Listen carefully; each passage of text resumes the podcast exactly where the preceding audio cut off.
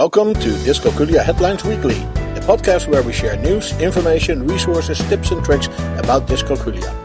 You can subscribe to this podcast via iTunes and then search for Dyscalculia Headlines. You can also find us on the web at DiscoKuliaHeadlines.com and then click on the podcast page. Roll the dice, stages of arithmetical learning, a few tips and tricks, teaching issues, and I hate number 3. And a short but good overview. Welcome to Dyscalculia Headlines, the weekly podcast for week 38 in 2016. And with us is Dr. Schreuder, the founder of DiscoKulia Services. Welcome, Dr. Schreuder. Hello, good morning. How are you today? Good to have you. I'm very well. I have wonderful links for you this week. And let's jump right in. The first link is so much fun. And we call it Roll the Dice. And what do we have here? Yeah, that's from Math Resources. Well, you can immediately see, because math is spelled with an S at the end, that this is from the UK. And okay. I love a lot of the UK resources, absolutely, yes. Because we lived there for several years. We were very happy there, and I like a lot of their educational endeavors. Anyway, this specific website, Roll the Dice, lets you roll 3 dice, and... you can do this over and over, in, either in your classroom or at home. I think you can also change the number of dice that they have. Yeah. And ask kids, what is the total? Obviously, you can add some math education to this activity, as you alert the children that the order in which you add the dice can be chosen. It doesn't matter in what order you add them, so they can use friendly numbers, so use up what they already know, so the connections to make 5. I guess they also recognize the patterns on the dice. Absolutely, yes. This is a good replacement online, because we sort of stopped doing home games, board games with our children, and so this is a very nice gadget to get them behind their laptops and still play with rolling the dice. Mm-hmm. Also, so it's 1, 2, 3, or 4 yes, dice, it goes up to 4, Also, this prevents the dice from rolling on the floor. Mm-hmm. That's what always happens with me, and then they disappear under the sofa. Anyway, so this is a very nice gadget. Now, our next link talks about the stages of arithmetical learning. What do we have here? What's the significance here? Yeah, these are teaching phases posted by the East Lothian Council for Education and Children's Services. And they have done an exceptionally well job in listing not only learning outcomes, but also settings, how to support structured numerical thinking, and having a very good progression from one activity to the other towards mathematization, using a more sophisticated approach to doing arithmetic. And the milestones, or the signposts, how they call them, mentioned are, first of all, children's need to understand numbers and numerals. Then they need to learn the number structures for addition and subtraction, and they give a lot of suggestions for that, links to games, links to resources. The next they need to work with is understanding multiples and patterns of multiples, eventually going towards grouping for sharing, like what you need for multiplication and division, and eventually working with fractions, decimals, and percent.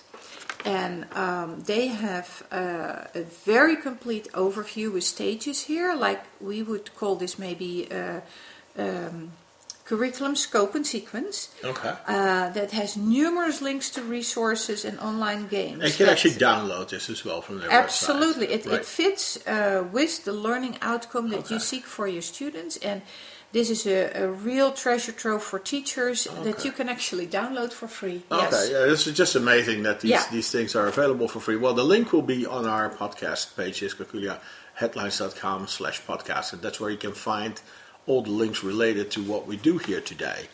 Our next link is a few tips and tricks.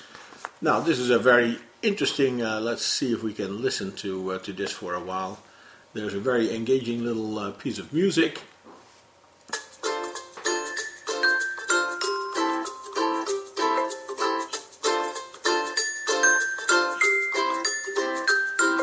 while the music plays, it shows a few interesting tips. Very high level, but pretty good tips, aren't they?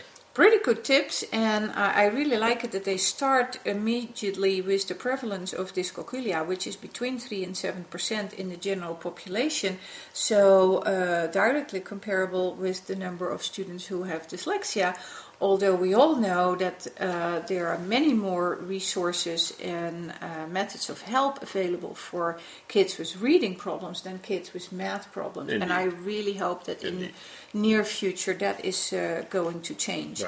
Anyway, they go on with their tips and tricks as posted here by Ms. Julian Augustin, and it's on the Parent Herald website.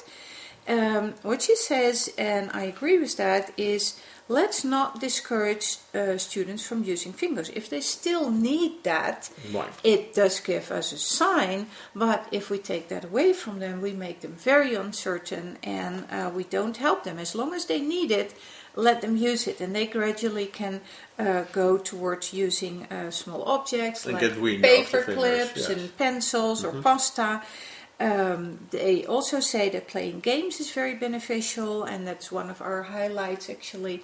One of my mantras is that games are the new worksheets. Mm-hmm.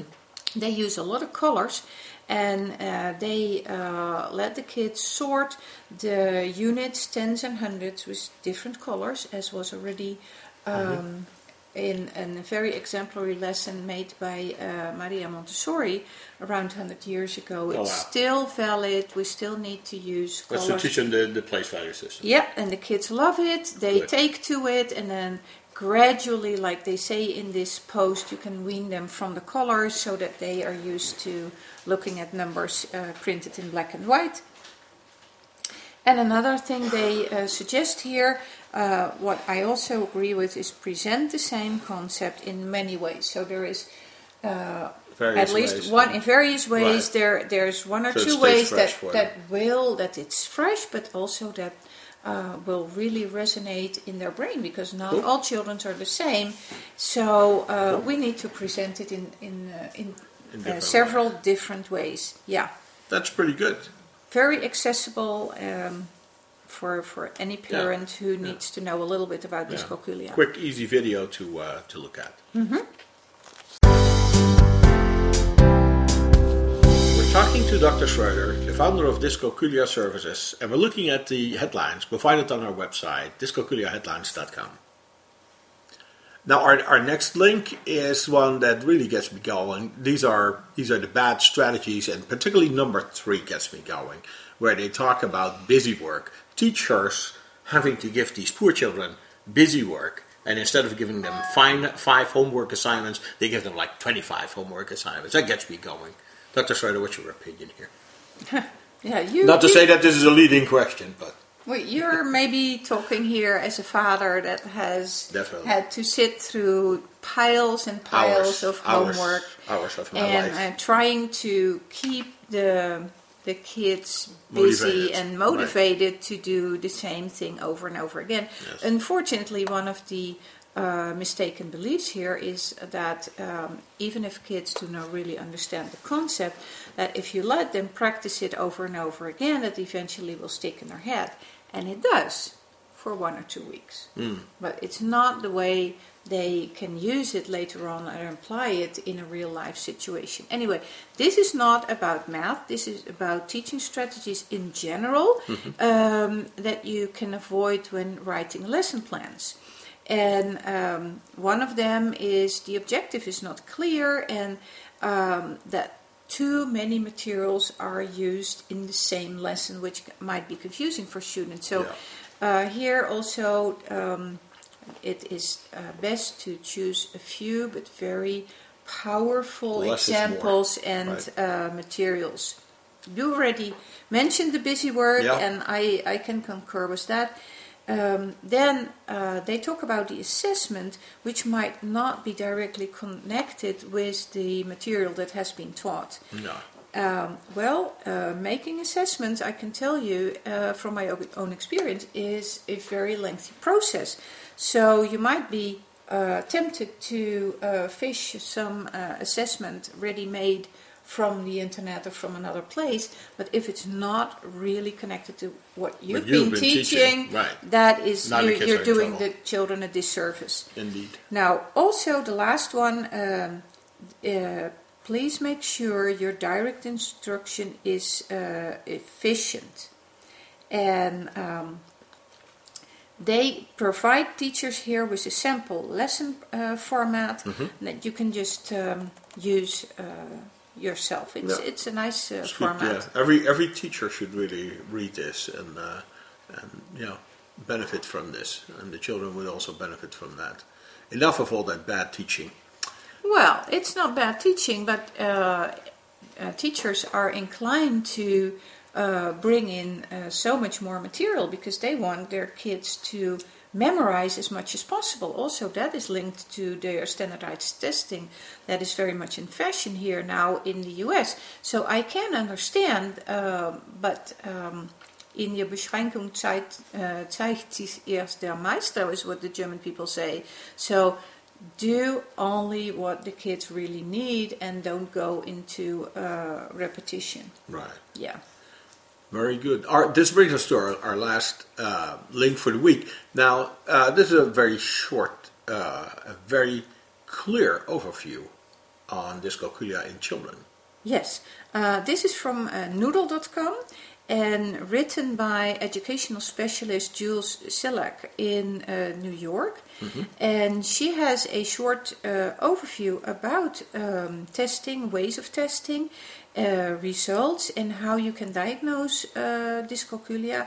And the power of this post is that she provides us with a lot of links for further reading. So right. I can definitely recommend this post. Very good. Well, thank you very much. Those were the headlines for this week. Dr. Schreuder is the founder of DiscoKulia Services. You can follow her on Facebook and on Twitter, and she has a board on Pinterest as well. Free downloads and a free DiscoKulia screener are available on her website, DiscoKuliaServices.com. She also has a free 5-piece webinar series, and you can subscribe to those on the website webinars.DiscoKuliaTrainingCenter.com. And she also has an ebook available on Amazon.com. Yeah. And the title is Dyscalculia, the Forgotten Learning Disability. Indeed, worth to read. And with that, thank you very much, and we'll see each other next week. See you next week. Thank you so much for having me. Dyscalculia Headlines Weekly is a production from DiscoKuliaHeadlines.com. You can find us on the web at DiscoKuliaHeadlines.com, and we are on Twitter at DiscoKuliaHead. You can also find us on Facebook. We have a board on Pinterest and on Flipboard. Search for DiscoKulia Headlines or follow the links on our webpage.